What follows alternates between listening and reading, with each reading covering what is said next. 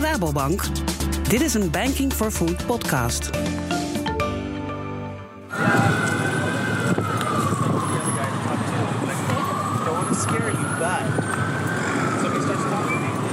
Stel je eens voor dat we in 2050 60% meer voedsel moeten produceren dan nu om de groeiende wereldbevolking te voeden. Hoe gaan we dat doen zonder dat we de aarde nog meer belasten dan nu al het geval is? Of beter nog, hoe gaan we dat doen zonder de aarde uit te putten?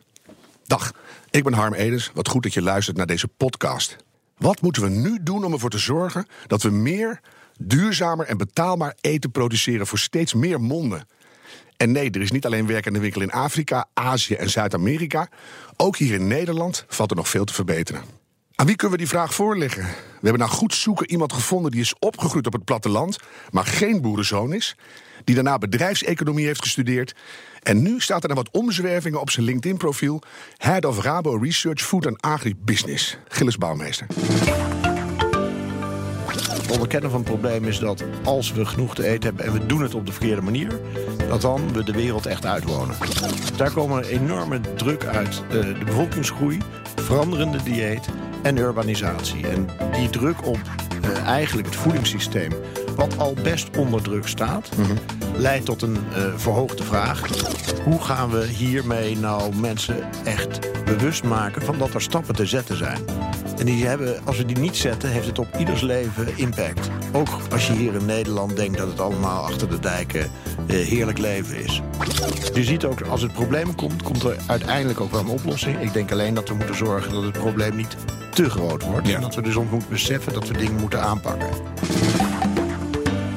Kan je dat sommetje aan mij uitleggen? Eh, buitengebied plus studie bedrijfseconomie is food en agri-researcher. Hoe werkt Ja, dat? ik denk dat de verbinding daarin heel makkelijk is. Dat is namelijk Rabobank. De verbinding zit natuurlijk niet in mijn studie. De verbinding zit niet in het opgroeien platteland. Hoewel dat wel helpt om te begrijpen wat er daar gebeurt. Ik denk dat dat bij sommige mensen ook al wat ver af is komen staan. Maar nadat ik in 1997, 20 jaar geleden, bij Rabobank ben gaan werken, heb ik eigenlijk continu met voeding, agribusiness te maken gehad. Aan de klantenkant in het Verre Oosten.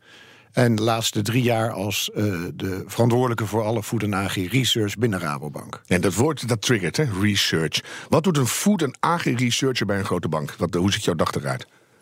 Mijn dag ziet eruit eigenlijk natuurlijk ehm, als manager meer het aansturen van specialisten. Dus ik ben niet dezelfde superspecialist. En het, eh, het onderwerp wat de specialisten hebben, gebruiken wij om onze klanten te helpen. Te begrijpen wat er gebeurt in de wereld. Intern natuurlijk te begrijpen wat er gebeurt. En allemaal, als ik zeg in de wereld, is de Rabo-wereld daar food en agribusiness. Ja, want da- daar, daar gaan we het natuurlijk uitgebreid over hebben. Die, die Rabobank kijkt nu naar die hele wereld voor die food en agri. Maar als je daar dan de researcher van bent, dan denk ik, dan sta je met een, met een vergrootglas naar die hele wereldbol te kijken, lijkt het wel. Ja, en dat is een eh, complexe materie. Eten is een van de eerste levensbehoeften.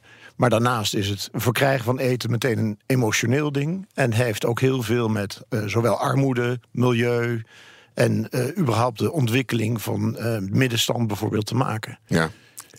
Het heeft ook iets spannends, hè? Researcher, dan denk je dat heeft te maken met zoektochten. Kan jij een voorbeeld geven van wat jij aan het opspeuren bent? Hoe ziet dat eruit? Nou, dat kan bijvoorbeeld, om het heel dicht bij consumenten te houden, gaan over het eh, nieuwe model van food delivery. Hoe, hoe bestellen mensen hun eten? En is dat dan tegenwoordig gewoon het gaan naar de supermarkt? Of gaan we dat eh, bezorgd krijgen? Eh, gaan we misschien uiteindelijk zelfs naar ehm, ook alternatieven eh, die eh, voor vlees ontstaan? Gaan we eh, zoeken naar de, de, eh, leveringsmodellen die we nu nog niet kennen? Drones. Eh, het kan van allerlei kanten opgaan. Kabelbanen. Je hebt de dakakker in Rotterdam en daar hebben ze een kabelbaantje naar beneden... en dan gaat er een tomaat naar een restaurant. Dat, kan je niet verzinnen. Nou, de, de, de vertical farming, zoals dat dan heet, technisch gezien, is typisch een van de dingen die we ook bekijken. Met name in een van de richtingen die ontstaat in de urbanisatie.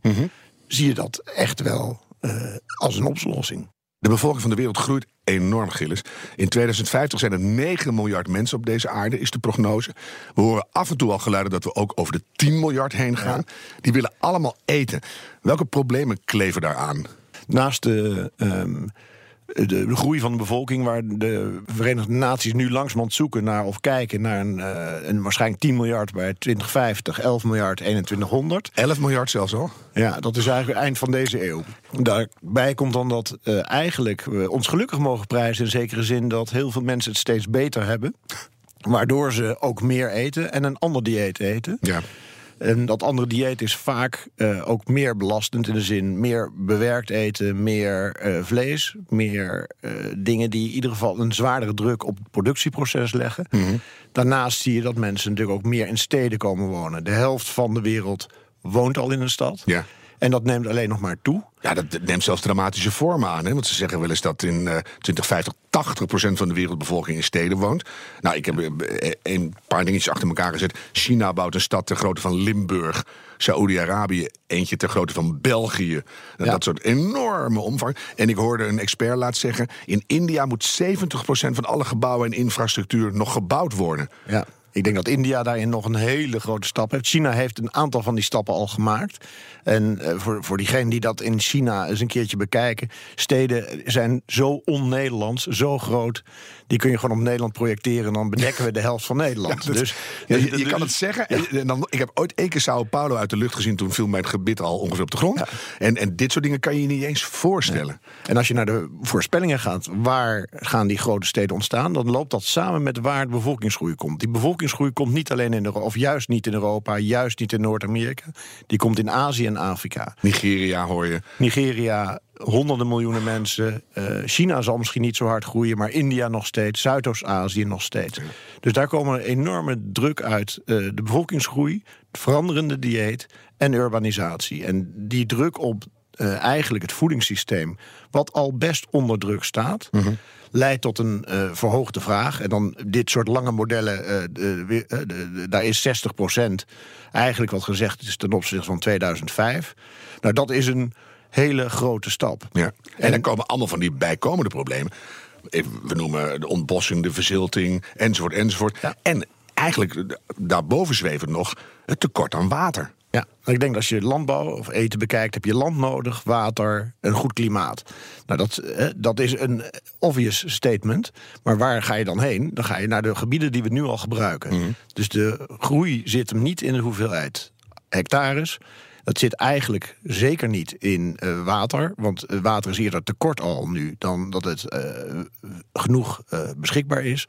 En vervolgens zul je dus, en ook de, dan zou je, de klimaat is ook niet iets dat gaat hoogstens tegenwerken en niet meewerken. Mm -hmm. Dus we moeten daarin veel efficiënter gaan produceren. Um, om te zorgen dat we niet de aarde uitwonen, om het zo maar eens even ja. praktisch te zeggen. Ja. En aan de andere kant niet kunnen eten of wel kunnen eten. Dat zijn keuzes die we gaan, gaan maken. Ik ga jou straks zo hard mogelijk knijpen om de hoop uit te krijgen. Maar eerst nog even hoe, hoe groot het probleem is. Hè? Hoe, hoe, zie jij de waterproblematiek in de wereld? Want je hoort wel eens, de volgende wereldoorlog gaat over water. Er komt echt veel te weinig zoet water ter beschikking van zeker 11 miljard mensen. Hoe, hoe, uh, hoe erg is het? Nou, dat is een uh, groot probleem. En natuurlijk zien wij dat in Nederland helemaal niet. Maar uh, variërend van uh, Zuid-Australië, Afrika, Amerika... zeker het Midwest in Amerika... wordt relatief veel grondwater gebruikt. Ja. En daardoor kom je op een gegeven moment... dat vult zich niet zo snel aan als wij het gebruiken. Dus het probleem is daar heel groot. Alleen ik ben een optimistisch mens. Dus dan kunnen we daar weer, uh, daar kunnen we wel weer naar gaan kijken hoe we dat dan gaan oplossen. Ja, want dat moet ook wel bijna. Want als je het een beetje op een hoopje veegt, dan zou je kunnen zeggen: het klimaat gaat de verkeerde kant op. Alles raakt uit evenwicht. Als we niets doen, krijgen heel veel mensen honger. En daardoor krijgen we ook volksverhuizingen. En we hebben wel eens prognoses gehoord dat als we aan klimaat en de honger niks doen, dan gaan rond 2030 1 miljard Afrikanen op drift. Nou, die komen ook allemaal deze kant op. Dus dan raakt het hier ook uit balans. Slaap je nog wel goed s'nachts? Ik slaap eigenlijk uh, als, een, uh, als een baby, zoals ze dat dan zeggen in het Engels. Maar uh, ik, ik als een roos, misschien in het Nederlands. Maar ik, ik heb helemaal geen problemen daarin omdat ik denk dat uiteindelijk we al door een aantal van dit soort fases zijn gegaan. In 1960, toen er 1 miljard inwoners waren, of misschien ietsje meer, Mhm. mm -hmm. en de forecast naar 4 ging, was ook iedereen in paniek. Uh, dat is uiteindelijk uh, is opgelost. Uh, iedereen heeft te eten gekregen. Nou, je kan nog verder teruggaan naar Malthus. die al, vond in het begin 19e eeuw al dat we met te veel mensen waren. Ja. Ik denk dat de mens in staat is om met technologie... en dan komen we op een belangrijk punt... waar innovatie en technologie... maar ook vooral het onderkennen van het probleem. En het onderkennen van het probleem is misschien nog geen eens... dat er geen eten is... Mm maar het onderkennen van het probleem is dat als we genoeg te eten hebben en we doen het op de verkeerde manier, dat dan we de wereld echt uitwonen. Maar met die 1 miljard hadden we niet dat het land op was, dat het water tekort werd. We hadden het alleen logistiek nog niet zo goed op een rijtje. Maar nu zitten we een beetje tegen de grenzen van wat die planeet aan kan. Dus, dus we hebben echt systematisch andere dingen nodig. Ja, dus dus de, de probleem, het probleem wordt denk ik veel zichtbaarder. En daardoor denk ik met techniek, met uh, ook de ervaring, eh, de opleiding gedrag, kunnen we een heel eind eh, verder komen. Waarbij veel van bijvoorbeeld hele standaard praktijken in Nederland of in eh, West-Europa mhm. nog ineens gebruikt worden in andere landen. Dus daarbij kun je als organisatie kun je zeggen: ik zet mijn netwerk aan en ik ga helpen op andere plekken om daar efficiënter water te gebruiken, beter grondstoffenbeheer. En daarmee meer voeding al te bewerkstelligen en daarmee al een stukje van de oplossing te brengen. Ja, nou, nou zei je net, ik ben een hoopvol mens. Nou wordt mij de laatste tijd steeds duidelijker dat non-stop wijzen op hel en verdoemenis en urgentie, dat werkt eigenlijk steeds slechter. Met name bij de jongere generaties die zeggen, ja jongens, dit is onze wereld, wij willen ook een toekomst. Werken vanuit verlangen en hoop werkt wel. Um, heb jij een soort um, hoop waar jij je aan vasthoudt voor de, voor de verste verten? Dat jij zegt van die kant moeten we op. Dat is mijn leidraad in dit probleem. Ik denk dat we eigenlijk nog een één. En dat het probleem eh, is, heeft veel facetten. Dus aan de ene kant zou je willen dat. En dan kijken we bijvoorbeeld naar Brazilië. Dat je door monoculturen om te vormen naar uh, gemengde bedrijven. Mhm. Aan de ene kant de productie verhoogt. Twee, de natuurwaarde verhoogt. En dus eigenlijk ook het economisch succes van de ondernemer die daar werkt. Aan de andere kant zul je ook bijvoorbeeld moeten kijken naar de kleinere boeren, uh, ook in Brazilië, maar ook vooral in Afrika. Van, hebben, en een van hun problemen is nog ineens dat ze uh, niet weten wat ze moeten doen, maar ze kunnen geen financiering vinden.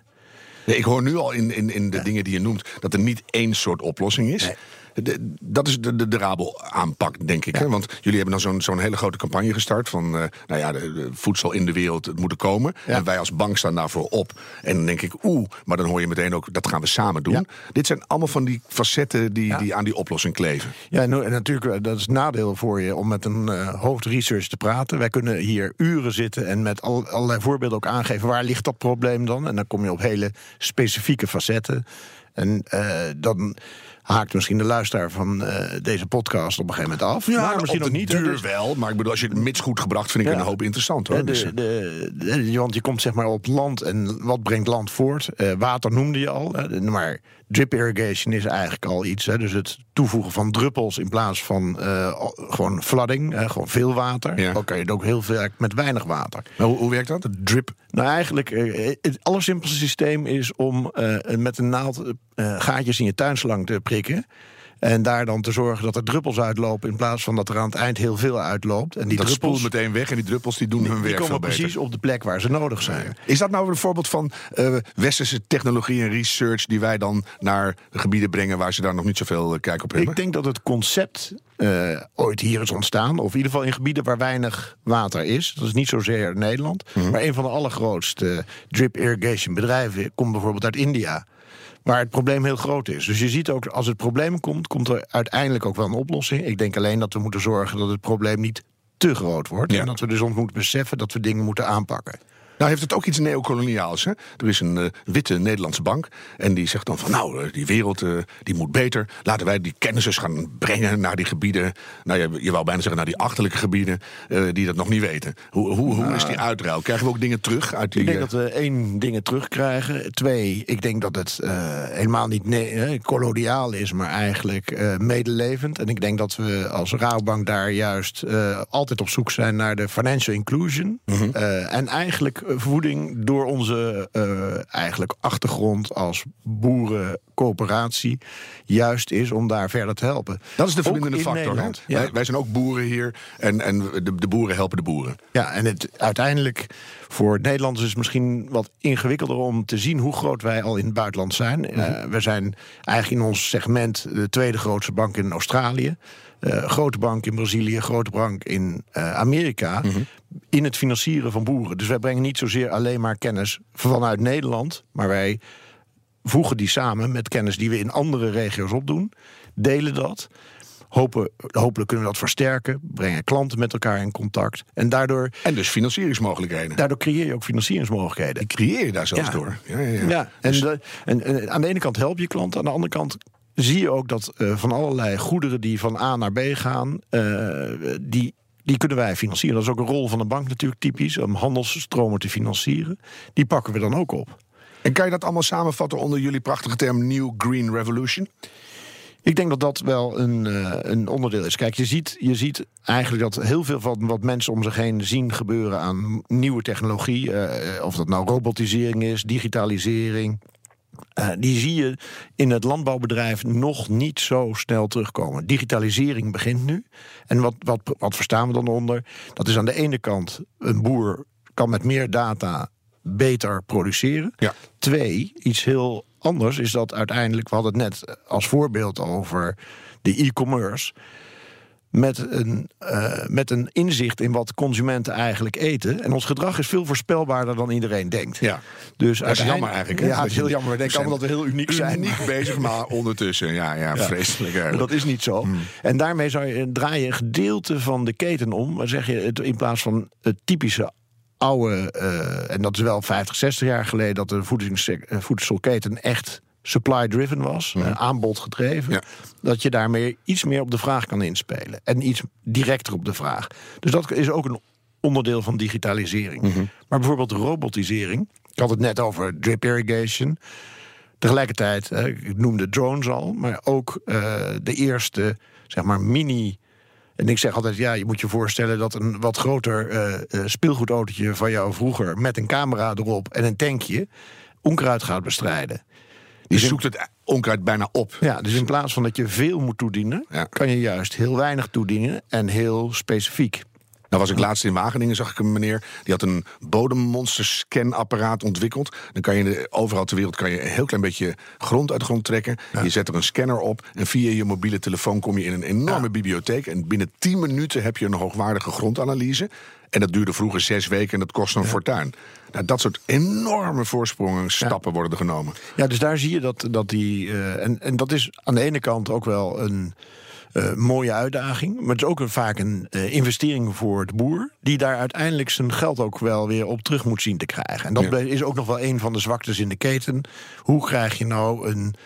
Uh, een incentive bij de ondernemer, de boer, om te doen wat wij allemaal willen. En niet alleen maar dat we allemaal willen eten, ja. maar we willen ook een mooi platteland als we in Nederland praten. Of we willen biodiversiteit. We vogels. willen vogels. We, willen, we willen heel veel dingen. En wie, is daar dan, wie neemt daar dan het voortouw in? En wie krijgt daar dan ook de verantwoordelijkheid? Maar ook de beloning om daarmee bezig te zijn. Het feit dat we het nu al opnoemen en, en het, het angstmonster aankijken... helpt natuurlijk al heel goed om de eerste oplossing in beeld te krijgen. Natuurlijk.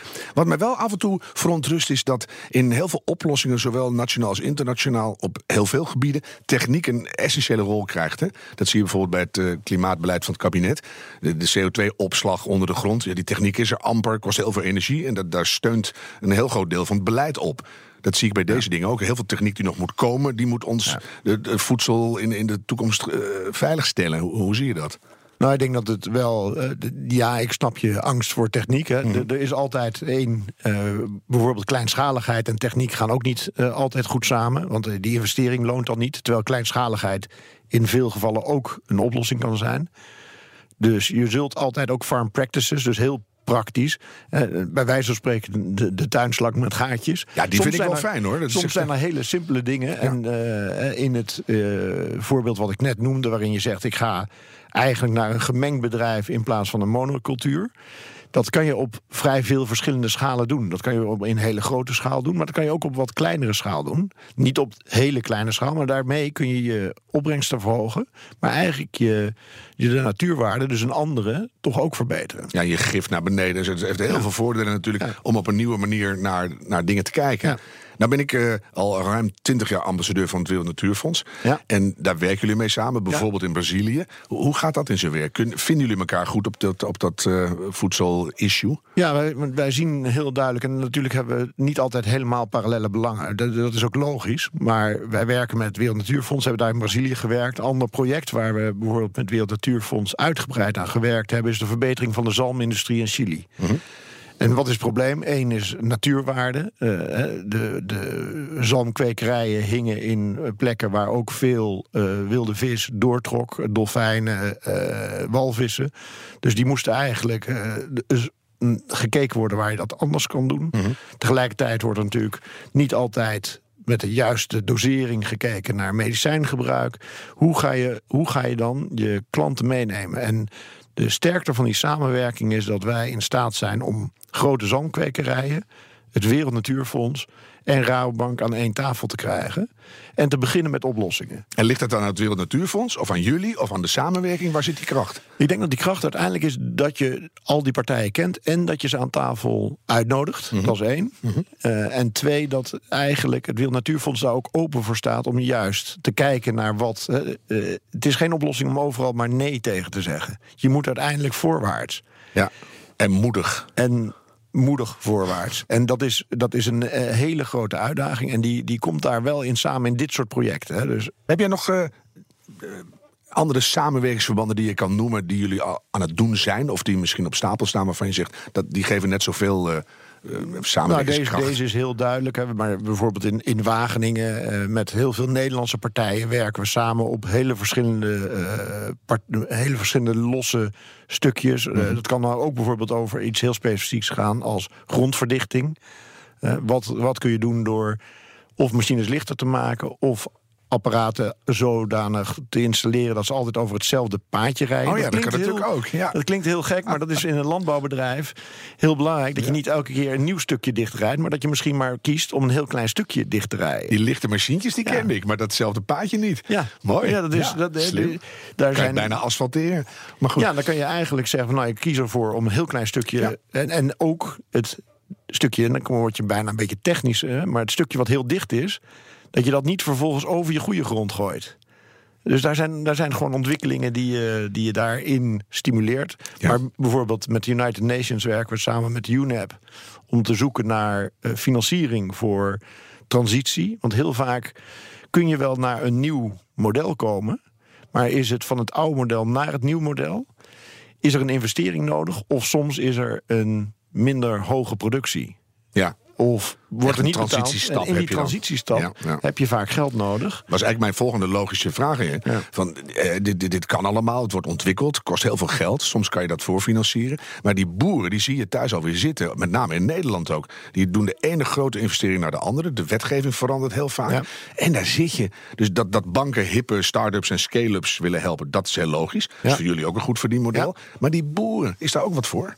Nee, ik denk dat uiteindelijk voor die boeren het heel belangrijk gaat worden. eh, zowel in Nederland als in het buitenland. Hoe gaan we dat verdienmodel eh, ook stabiel krijgen, waarbij de beloning in de keten fair is. En in Nederland hoor je natuurlijk ook vaak klachten aan de, eh, aan de ene kant van, een, van boeren van goh, ja, de melk kost zoveel in het schap en ik krijg uiteindelijk eh, dat zie ik niet. Nee. Maar daar zit natuurlijk een heel verwerkingsproces tussen. Maar ik bedoel met name Maar die eerste stap, hè, die, transitie. ja, die, die transitie, daar, zal, ja, daar zullen investeringen voor nodig zijn. En dat zal daar waar het direct bedrijfseconomisch mogelijk is, natuurlijk zoiets zo iets zijn waar de bank bij kan helpen. Maar Maar denken in jullie daar concreet over? Want die boer die zit en die heeft soms dure oude machines gekocht net.